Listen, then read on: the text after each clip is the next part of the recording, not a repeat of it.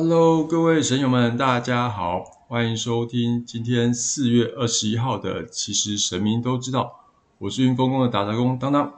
哎呀，好糟糕啊！上个礼拜神道疗愈静坐冥想课程的日期又被眼尖耳尖的神友们给听出来了。当当看到四月份的月历去了啦，再次的超级糗。不过没关系，因为呢，娘娘有指示。因为刚好是适逢那个云凤宫三周年的公庆嘛，然后也要庆祝一下光辉的母亲节，还有这次是呃神道疗愈课程第一次正式推出哦，所以呢，娘娘说要来个公庆优惠价四九九九，主要是希望让大家有机会体验一下。那另外就是说，接下来两周会有两次单堂的早鸟体验课。让神友们能了解到什么叫做能量连接，也可以净化自己的脉轮能量，还有一些基本的静坐的方式。那早鸟价的话，单次上课就是九百九十九。后续如果报名神道疗愈初阶课程或进阶课程，都可以抵充费用。那早鸟的体验课预计在四月二十二礼拜六早上的九点到十点，还有。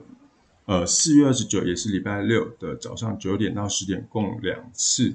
那每一次体验的体验价就是九九九。那就是打杂工当当就会带着各位神友们来体会什么叫做神道疗愈。啊，今天录音的时间呢是，呃，就是闰二月快要过去的时候了。今天雷雨大作，今天现在的时间是那个四月十九号。那也就是农历的那个闰二月二十九，得过了十一点，我现在是晚上十点三十分，过了十一点，那个闰二月就过去了。哇，那个烦闷就是躁动的闰二月终于要过，我都觉得我呃因此而舒缓了一口气。那今天其实雨下的很大，大家应该都有感受到，也有封面来袭那。呃，雷声轰轰作响的感觉，好像在呃净化或者在清理什么东西那种感觉，我自己是觉得还蛮清爽的啦。好，那回归到我们的，其实人民都知道，今天有神回复的时间哦，因为当当这边又收到神友们的留言，所以当当今天要来神回复啦。还有当当这次又收到几笔的鼓励赞助款，这些款项希望未来如果当当真的有机会能帮。云凤宫的九天玄女娘娘盖建庙宇的话，这也会是其中的赞助款项。谢谢大家的鼓励，谢谢神友们的鼓励。其实本来当当有点累，那娘娘允许，呃，就是要让当当休息一段时间，也就可能本来是预计节目要暂停一段时间啦。但是看到神友们这次的鼓励，然后又有给我一些互动的留言，然后有一些那种。怎么讲？那种提醒的感觉，虽然有些是提醒，那我说我又纠结一段时间，我要先暂停吗？我也不知道。嗯，就呃纠结一段时间再说吧。下礼拜是我决定的日子，也是娘娘答应我说可以休息的日子。那谢谢这次有留言互动的神友们，让当当有机会再去思考一些不同的问题。好啦，那刚刚当然有提到说云凤宫三周年的周公庆，什么是公庆？庆，顾名思义就是庆祝的意思嘛。那各位神友们什么时候会去做庆祝呢？基本上每个人都会庆祝的，可能是生日吧。我是自己不太过生日的啦。那现在我在过代就是公庆寿诞。公庆寿诞就是神明的寿诞比较多，都是在帮他们过生日哦。那所以说呢，公庆就等于是云凤宫诞生而且要庆生的日子喽。对建宫庙来说呢，公庆是一件大事，也是呃大事，也是一个呃大日子，所以会就举办就所谓的公庆嘛。那就是庆祝这间宫庙的落成，还有诞生庆典的那种意思。而且基本上呢，被上天认证的宫庙，不论大小，虽然我们只是小小的宫庙，但是呢，也会有许多的神明来去祝贺。那就有点像是之前刚刚讲过一样，那神明寿诞一样哦。只是说，当当真正的打杂工的人生，并不是从公庆那天开始的。其实大概在呃两七呃两二零一七年的时候，娘娘就说她其实在她下山之前就领有功名的。说真的，我自己呃第一次听过这样子的 case，本来不是很相信，但一路用起来好像也煞有其事。凤这个字其实很好猜，因为九天玄女娘娘基本上都会搭配凤凰出现嘛。它不是像那个去年那个阿汉讲的那样降落降落八百公尺六百英尺呃不八百英尺六百英尺，娘娘其实骑的是凤凰哦，她不用自己降落啦。那云字的话呢，其实我想了很久，当时娘娘的提示是一种大自然的现象。我不知道为什么马上就想到云了，因为可能是当当哥的名字里面有云吗？我实在不太记得，但是我那时候就接想到云，然后就说啊，云凤宫，来上网查一下，嗯，没有看过这间庙的名字，但后来有在一一个地方有看到云呢，它某种程度带有龙嘛，因为云带水就代表有龙气，那也就是龙凤吉祥的寓意喽。然后呢，也因为这样。当然没事找事，就去问了娘娘，她的功名是什么？她的功名就是云凤宫。那当时因为当然还在上海工作，然后一直到回到了台湾，然后怎么讲？哎，其实娘娘之前也是到处流浪，然后一直到现在才在那个就是桃园芦竹这边落脚。娘娘最早最早是两千零七年当上去执碑。求道的神像，然后一直到两千零八年才把他请下山，因为那时候我的曾祖母过世了，然后就只好呃，因为过世就不太方便去请，然后等到二零零八年的时候，从仙山的邪灵宫本庙请下山。那其实当时当当住的地方根本就没有地方可以安奉娘娘，那就是到那时候当当去。协助的那个宫庙就在那边客座。那当当也在二零零八年两人一抵达之后，就说要在那边呃办事服务。所以在二零零八年到二零一零年，当当就是呃每周的三六都会到那边宫庙去当呃算是当鸡童当两个小时。对，然后不过当当不是那种会拿拿剑啊、狼牙棒啊或流星锤砍自己的那种鸡童。我跟娘娘说，我不要见血，那看起来好可怕。那接下来一直等到二零一七年，这已经四个月，是七年之后，然后才从宫庙又请到上海。就像刚刚刚刚说的啊，嗯，在那边那间宫庙当当服务两年嘛。那后来其实因为学业跟工作的关系，就没有办法继续服务，也就就是暂时把娘娘放在那边。但其实当他心里一直惦记着娘娘哦。一直到了后来，呃，本来是想说等到后来去大陆工作回来，那会把娘娘请回来。一直到二零一七年到在上海工作大概一个月左右，然后呃，那公庙就打电话打来来通知当当说，哎，你下礼拜把娘娘给我请回去，那我们就把它处理掉。我就想哈，呃，这怎么回事？反正总之呢，你下礼拜就是来请回去。我说我现在人在上海，他说我管你那么多，你就是来把它请回去就对了。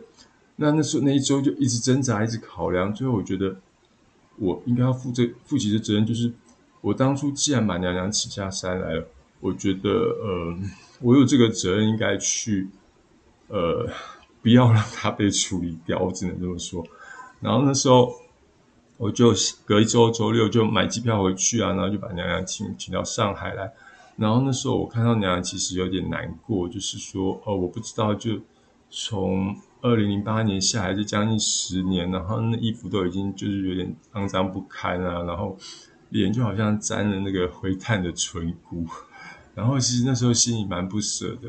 其实想想还好，有去把娘娘请到上海，那那时候就帮她换凤冠啊、神明衣，然后什么说真的什么都不懂，那就看娘娘怎么说怎么做，就这样一路帮娘娘呃弄香呃香炉，然后安坐，然后。呃，弄了一个龙图，弄了一个供桌，什么什么之类的。那其实娘娘也庇佑常常在上海工作都平安顺利，有时候发生一些事情也都很平安的度过了。然后直到二零零九年呢，公司突然提早要把当当调返回台湾。不用说，当当调返回台湾之前，之后没多久疫情就爆发了。我觉得这也是呃神明的保佑。然后总之呢，当当在那时候先要先想办法安置娘娘嘛，有提早先把娘娘本来是呃安置到一个朋友家去借宿，那后来又因为某些原因，他们不到一个月就说可不可以把娘娘请走，那其实有点呃，就有时候临时要去找哪里能能让我再再借放，说真的也是有点困扰。后来就只好联系本庙，那他说他们山下的那个有宫，就是呃现在灵动宫，它可以暂时呃借放，就这样子，上海回来台湾，台湾回到上海，然后又再从上海回到台湾，然后就这样奔波着。那娘娘就在灵动宫上一待，是待了快一年，因为呃，他那时候是八月回来，然后在上半年就安就把娘娘先请回台湾。然后一直到隔年的将近五月才有安坐。那嗯，当他的新居这边，呃，现在娘安坐这边是在二零二零年的二月左右，就是整个装潢完成嘛。那本来就要请回把娘娘请回安坐。那那时候娘娘有指示，当然去制作一个龙背图。那因为疫情的关系，就整个延代哦，那一直等到五月份才有办法正式的安坐。那也就是说，为什么公庆大概就是在五月，刚好就在五月连假时候安坐，所以会在五月连假的那时候那附近。那安坐完了之后呢，同年的我记得那时候是呃六七月份吧，就去花莲山公想要去拜拜嘛，因为毕竟王母娘娘才是呃大老板娘，那就莫名的接到那个圣安宫的开开基王母娘娘，我拜到那边，他就直接指示说。你在农历六月十五给我正式宣告办事服务，就在粉丝专业上给我宣告。我，嗯，我娘王母娘娘下令，我就是纠结归纠结，我还是就乖乖的就在那时候就发了一个呃宣告的文章，说呃，就是从此之后呢，呃呃，就是要用云峰峰九天玄女娘娘的这个称号，然后就。娘娘就带着当这拖油瓶，这样一路跌跌撞撞，也做了快三年哦。也谢谢大家，就是呃，愿意给当当这个机会去帮大家服务，因为真的很多事情不懂，然后有时候处理的案子真的是莫名其妙的，让我觉得有点艰难。比如说呃，风水祖坟，呃，祖坟的风水，你想，我是一个毛头小伙子，真的也才刚出来走跳这些事情没多久。有些人愿意把他们呃祖坟的风水委由我来处理，委由娘娘来处理，我真的觉得他们呃十分的信任娘娘，也十分信任当当。那当然也是尽尽力去把它处理好，处理到了解到原因，然后也处理到呃就是完善这样子。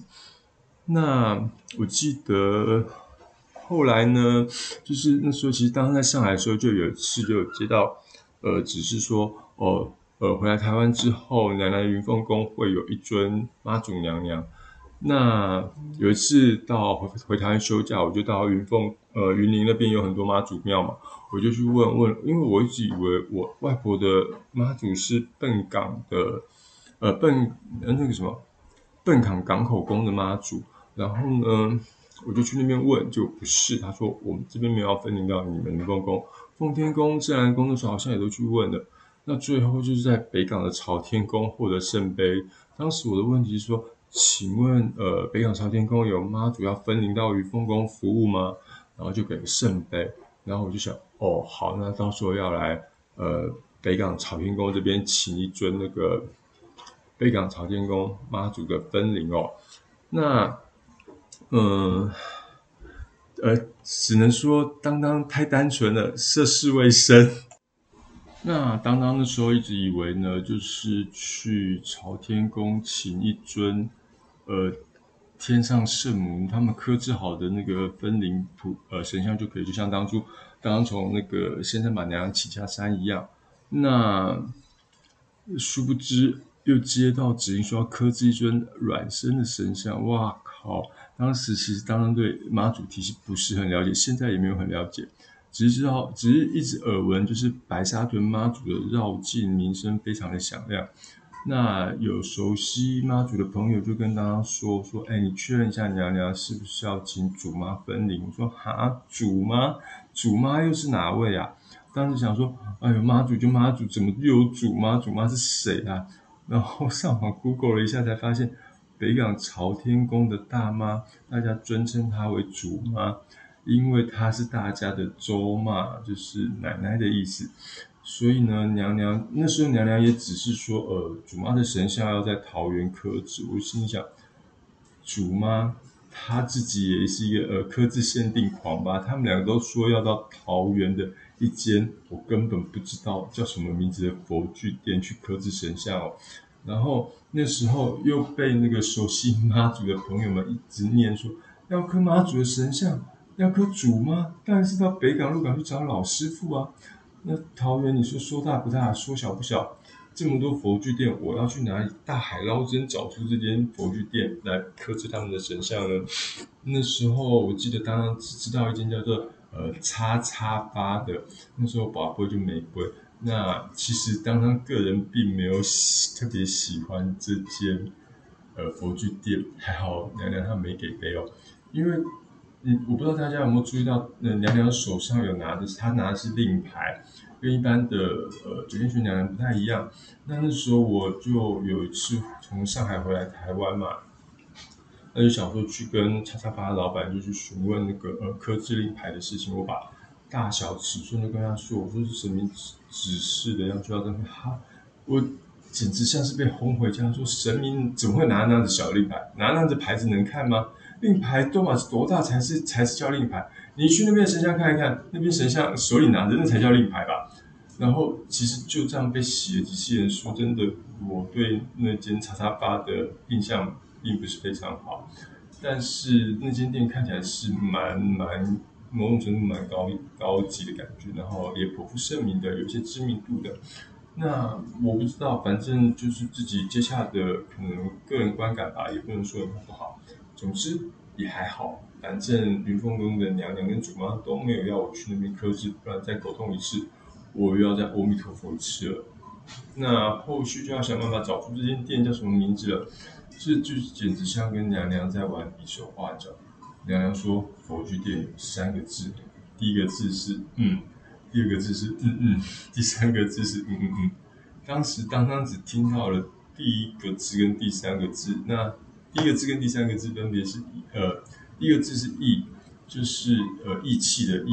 那第三个字是吃干轩，就是呃义跟轩。这时候我就问是不是这两个字就醒归嘛？那我就再从 Google 再来 Google 一下，就搜寻到了桃园市有一家叫叫做义龙轩的佛具店，那就确认娘娘他们是不是就是要去这间呃佛具店刻制主妈神像哦。那他们也给圣杯之后呢，刚刚就去询价，也找机会去看。我就想说，这两位老人家到底什么原因一定要指明这家店？那间店在桃园的大庙附近。那说这外表看起来就是蛮普通的一间佛店，没什么特别的。不过刚刚就前后去找那个老板找了四五次哦，因为价钱实在是太贵了，因为我不知道是不是来真神像那么贵。那。他某种程度得请娘娘下山价钱的十倍，我没有办法一次就下手，因为有人钱真的那时候存了很久，也是帮众人服务蛮久，我没有办法一次下定。那所以我就跟老板聊了很多次天，我觉得哎，老板他这个人，他蛮客气，我每次跟他聊，他都让我呃多了解一些神像的事情。那他也蛮欢迎我，就去多聊多理解，不要就这样贸贸然的下定。然后有一次我就突然领了钱，然后就去下定了。因为那时候娘娘是说，在二零二零年的年，呃，应该说二零二一年的年初，妈祖神像就必须刻制好，然后呢，也必须要呢安坐完成，那就要开工安坐嘛。只是，然后如果假设，呃，我那时候没有下定，其实赶不及，他说制作至少要半年。还有那时候娘娘规定说，这尊妈、这祖妈是不能募资，我是不能去募资钱的哦，资金必须要是刚刚的时候有，因为好可能有神明厅，所以有存神做钱话，因为装潢的部分，呃，节省蛮多的。那另外就是必须是要透过办事一点一滴累积下来的这个水洗香油钱，因为这样子这个祖妈才是成就大家的愿力而来哦。那当然很顺利的，呃，主妈的神像就在元旦的当天，我们去请了回来，然后呃，接下来就到了北港朝天宫去找那个慧茂和尚开光。那在好几个月前，的是不是就已经去约好了？他要帮我们开光，因为他实在非常非常的忙碌，还好有朋友提醒，不然说真的我不太懂这些东西，没有搞好又又又被记上一笔。那至于关于义隆轩佛具店呢，其实我是到后来爬文才知道，其实当初像行天宫台北行天宫关圣帝君的神像，就是由义隆轩来刻制的，代表它是一个颇负盛名的老店。然后我去网上爬文。他文章真的不多，那后来也是遇到前一代的那个老板，他就说其实他不愿意去行销，他只是觉得能做多少是多少，就这样慢慢一路一路的走来。那或许吧，就是人在做，天在看。那他这样子默默的做，然后神明也默默的安排我去找他们来刻制呃宫里的神像。甚至于聊聊说，未来如果呃云梦宫有神像的话，都还是要去找易容宫呃易容轩科制哦。那主妈的开光跟其他的妈祖开光有什么不太一样的地方？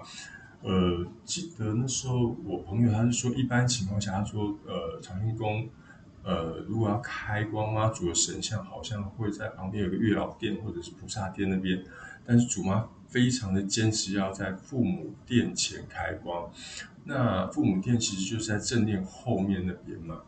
那而且开光的时间超级早，凌晨五点半的时候是一月，天根本还没亮。那我们知道前一天就到北港朝天宫去，隔天呢，我大概我记得我五点就起床，五点二十就去把主妈神像从他们就是那个神像的房子区去请出来到父母店。等到我一走到父母店，呃。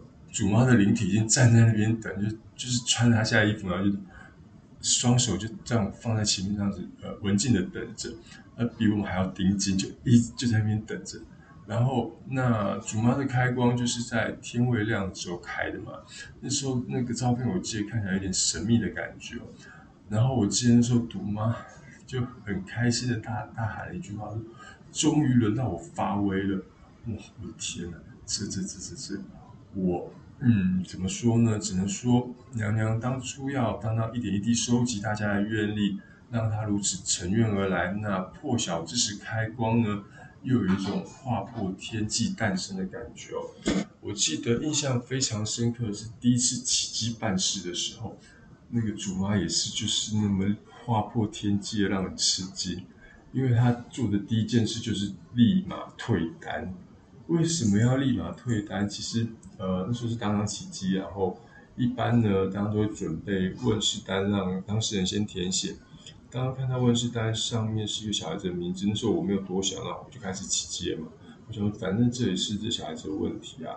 那那时候起机完之后，主妈一接到单就说这谁的小孩？这像音啊。然后我就想说，呃，哎，我那时候我虽然身体被祖妈使用，但是我其实脑袋是有意识的。为什么啊？这不就人家小孩吗？是要问吗？然后，那那对方居然回说：“哦，这是我的外外甥啊。”然后我心想：“嗯，真的假的？演哪一出啊？”然后祖妈就追问：“啊，你问也代志，你你你有经过爸爸妈妈的同意？”哦，我我们俩之前讲的，那但他闽南也没那么烂。那对方就支持我：“哦，我我我今我今天来问，我我就关心我瓦瓦孙啊。”然后这时候他一转过头。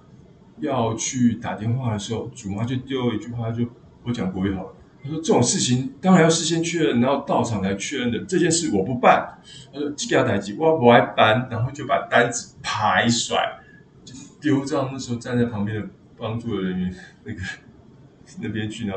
就是带那个人来问事的朋友很尴尬，然后在场所有人都很尴尬。没想到主妈第一次下来就如此的让人震惊。但后来其实他。比较没有那么的那个，就是一板一眼。但最近又发生一件一板一眼事，也是有点把我们吓到了。好，那为什么讲完了呃云峰的公器，又要再交代一次主妈的历史？因为呢，妈祖的生日是在农历的三月二十三嘛，这也是为什么大家都说三月封妈祖。因为我们这位风靡全球的女性呢，妈祖娘娘绕境基本上都是在三月的时候启程。那云凤宫九天玄女娘娘这三座呢，也大概是在这个时间附近，所以每年的宫庆就是跟着主妈的寿诞一起，也算是帮当当省点事哦，不然我一下寿庆一下宫庆，呃，不然一下圣诞一下宫庆，我可能会整个大抓狂嘛，因为有时候准备的东西真的太多了。好啦，那刚刚就在这边跟大家宣告一下，这一次是云凤宫三周年的宫庆。也是天上圣母主妈娘娘寿诞，那会在五月一号劳动节那一天，那是农历的三月十二号举办公祭，就欢迎各位神友们抽空可以过来这边参拜。那到时候娘娘会准备超精美的网红蛋糕布丁送给大家当回礼，就是呃从大概其实娘娘有公信跟那个寿诞都会送大家当回礼，但去年就是。真的是送的蛮好的，他那一个蛋糕跟那三个布丁就要一千块，然后今年好像因为公毕竟娘娘最大，那今年稍微便宜一点，不过他选的那个东西真的挺好的，那就没有办法准备太多份啦，就大概三十份。然后呢，记得有一次有一个香客他拿去公司，他就是说拿，然后叫拿去公司嘛，然后他公司同事还问他说：“哎，那什么东西呀？”他就说：“我们要去一间公庙神明生日的回礼啊！”他们说：“啥？什么？这什么公庙啊？我花钱去点灯，也就拿个寿桃寿面而已。你这个东西也太精致了吧！哇！我就觉得这听起来还蛮爽的，就就就让当当想到娘娘都会说哦，反正这些水洗呃办事的水洗香油钱都是问世的人的辛苦钱，那有机会就是花在大家身上。说实在。”娘娘就是这一点，一直让当当也是还还还很感动的地方。那好了，接下来要进行的是神回复时间。当当这一次一共收到有三个新的留言，那连同之前有一个没有回复的旧留言，然后呢，今天就一起回复。第一个留言呢，它的标题是感谢你们。他说从小他也常常在公庙里面走动。终于有能解答到他心中长久的疑问。留言人是叫杨小妮，谢谢你的留言，也很高兴有机会就是解答到你心中长久以来的疑问。虽然我不知道是哪一篇，就是哪一次的那个节目让你呃得到什么样的答案。总之呢，这就让让大家觉得做这节目就蛮开心的，因为有很多事情是当当当一路这样观察下来的。那掌门人他本身是个听障，他每次都要审我的稿，然后我录完音之后要再转成文字档，让他再审一次，避免有讲错或观念错误的地方。那说真的，他也是很辛苦。那呃，当然最后还是要感谢我们催生本节目的强力推进器制作人沟通。那也谢谢你，呃，杨小妮。你的感谢我也都跟他们说了，他们也都知道了。那获得肯定就是一件很开心的事嘛，感觉好像得奖了一样。那谢谢你的留言及善能量，让我们一起的就继续的循环下去。那第二个留言呢，它的标题叫做求财，他的问题是这样，他说他在前几天听到有朋友说，呃。有些人一直想很多方法去求财，其实可能连下辈子都被提前求来求来用了，不知道这这个想法正确吗？其实这想法你呃反思过来想几个问题，我觉得这个问题不太会是个，或者说不是个问题啊。你先听听看大家怎么说。呃，首先你确定你会有下辈子吗？像我说真的，我不确定。那又下辈子我会是个人吗？说的我也不确定。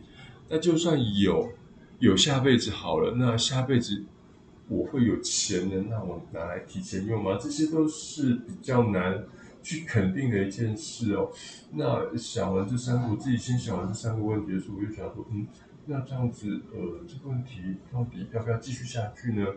那当然，对于所谓求财，或者是道教神明对于所谓求财或许愿这件事呢，他们还是有他们的一些。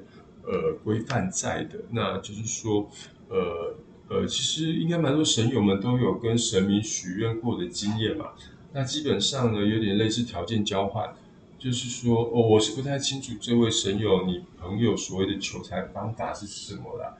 那基本上你跟神明许愿的或求财的话，通常我会，通常你就说哦，比如说我希望，呃，假设我高中同学他是说他希望考上检察官，那他嗯，我记得检察官借需要到台北的某一间文昌庙去扫地扫一年，那就是他们的那个许愿的交换条件。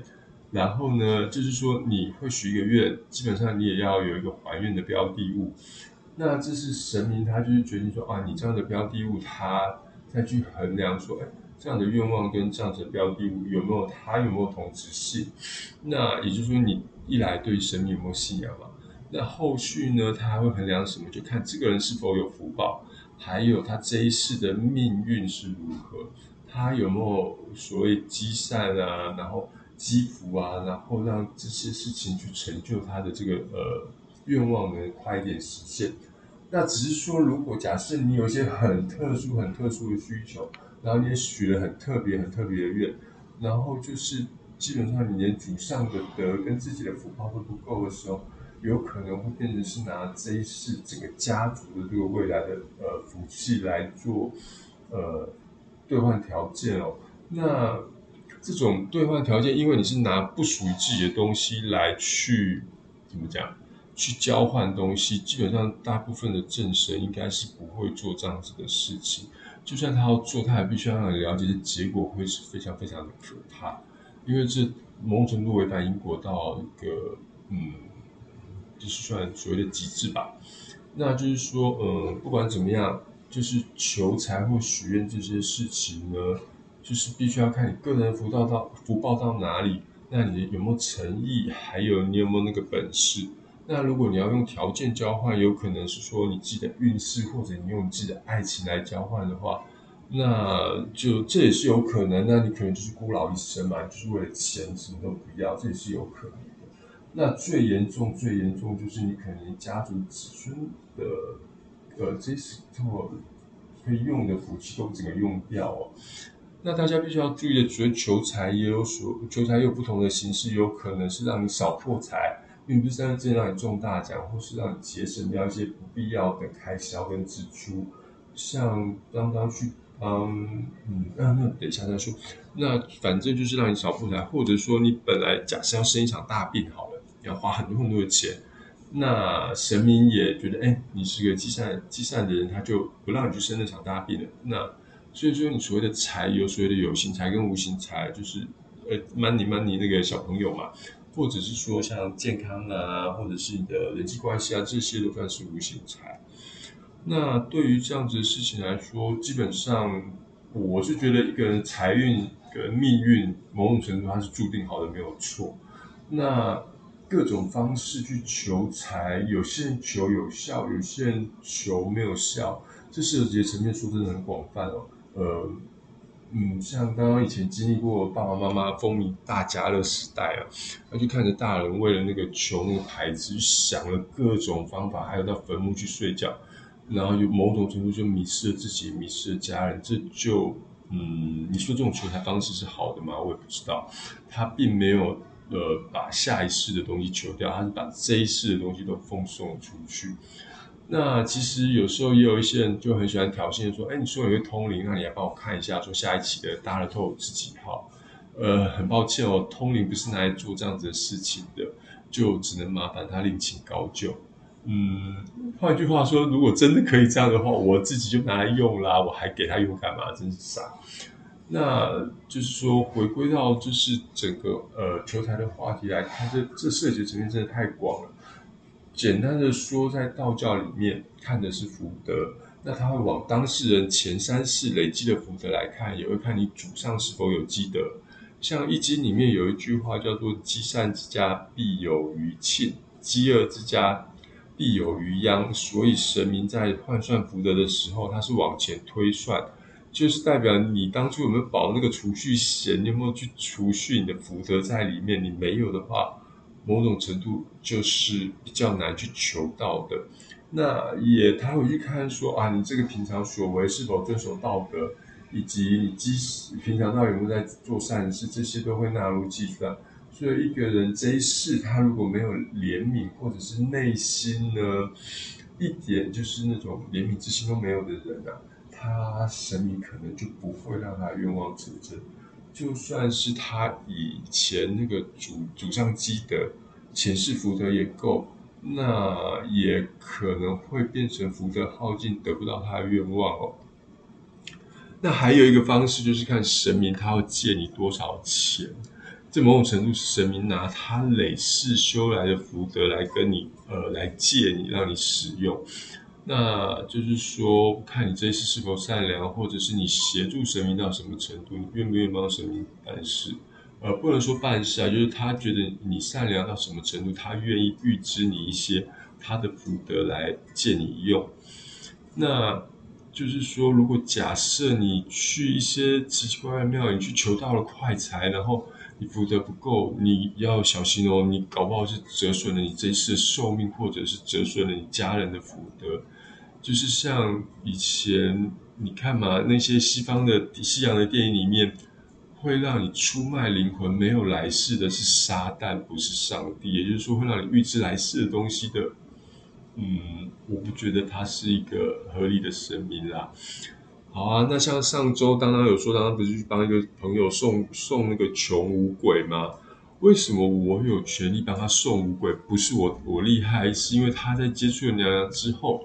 他自己有很大心性上的转变，在生活上如果发现他的朋友有一些问题，他也会不尝试的邀请他们来云凤宫帮忙解决他们的问题哦。就算就算这些人跟他是同行，他们也会有利益上的你争我夺，因为他是做中介业的。那总之就是因为他自己有这样的善心，娘娘也愿意帮这个忙，就让当当带着他去五福宫。把他那个穷五鬼给送走，因为那会他财库有破洞，一直漏财。那上周送完之后，他还找大家就说：“哎，我跟你说，他上次送完的隔天还是当天，他就说他马上就有人来莫名的找他成交了一个案子，然后他现在就也莫名的就变得比较神。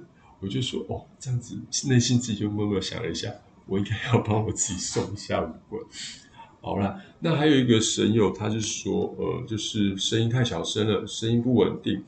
这个当然之前一直在努力中，因为当然对这些电呃电子设备仪器其实设定不是很清楚。那我也不会言的说，当初为了这个节目，其实自己自掏腰包花了蛮贵的麦克风的钱。那不能说到高档到非常高档，但算是呃品质是还算不错的。只是因为设定的关系，有一段时间的声音真的我自己听起来就觉得呃怎么会这样？但是呃就是有在改善中啦。如果说呃还有一些地方或声音没有弄好的话，也请大家跟我讲一下，不要只给我三三颗星的评价。这当当你还是要听一下当当讲讲事情的内容的。好啦，那还有啊，有一位神友在之前说，呃，我叙事的方式很特别，然后也很引人入胜。我谢谢这位神友的肯定。其实，呃，我觉得就是掌门人沟通还有当当，我们都在这边对其实民都知道这频道有一个比较特别的期许，我们就是希望大家能重新的去认识台湾的道教。不会是只有鸡头，或者是流星锤，或者是太怪力乱神的一些东西，比如说什么狐狸仙啊、狐狸精之类。但这些某种程度确实真的发生在当然的生活里，但是我们不觉得那是那是呃需要拿来展示或需要拿来讲的，因为宗教它存在的本身，确确实实就是一个希望能够帮助人的精神信仰。那这部分当当自己是还在摸索当中嘛，那就邀请各位神友们，就跟铁齿当当一起试着来相信，也一起试着努力的学习。嗯，最后还是要再跟各位神友推荐推一下神道疗愈课程。呃，这次就是有单次的早疗体验价九九九，也有公庆优惠价四九九九，之后恢复原来的价钱是六六零零。那神道疗愈它特别的地方，它是回归到所谓原始的那个道道的中心点的所做的一个疗愈方式。那它也是首次，呃，属于本土文化结合身心灵的疗愈的一种静坐冥想方式。因为我记得。目前看到的一些呃所谓身心疗愈课程，大部分都是呃台湾人去跟国外人学，然后所呃再拿他们的一些所谓证照带来台湾教。但这真的就是当当就是呃跟算是跟娘娘一起整理出来的一个比较属于呃还有一些些道教色彩的身心疗愈课程。就欢迎大家也一起加入神道疗愈之中。好，那也欢迎大家一起来参加五月一号的公训，来跟娘娘结个缘。好啦，那就是今天的其实神明都知道，我是云峰的打杂工当当，我们下周见。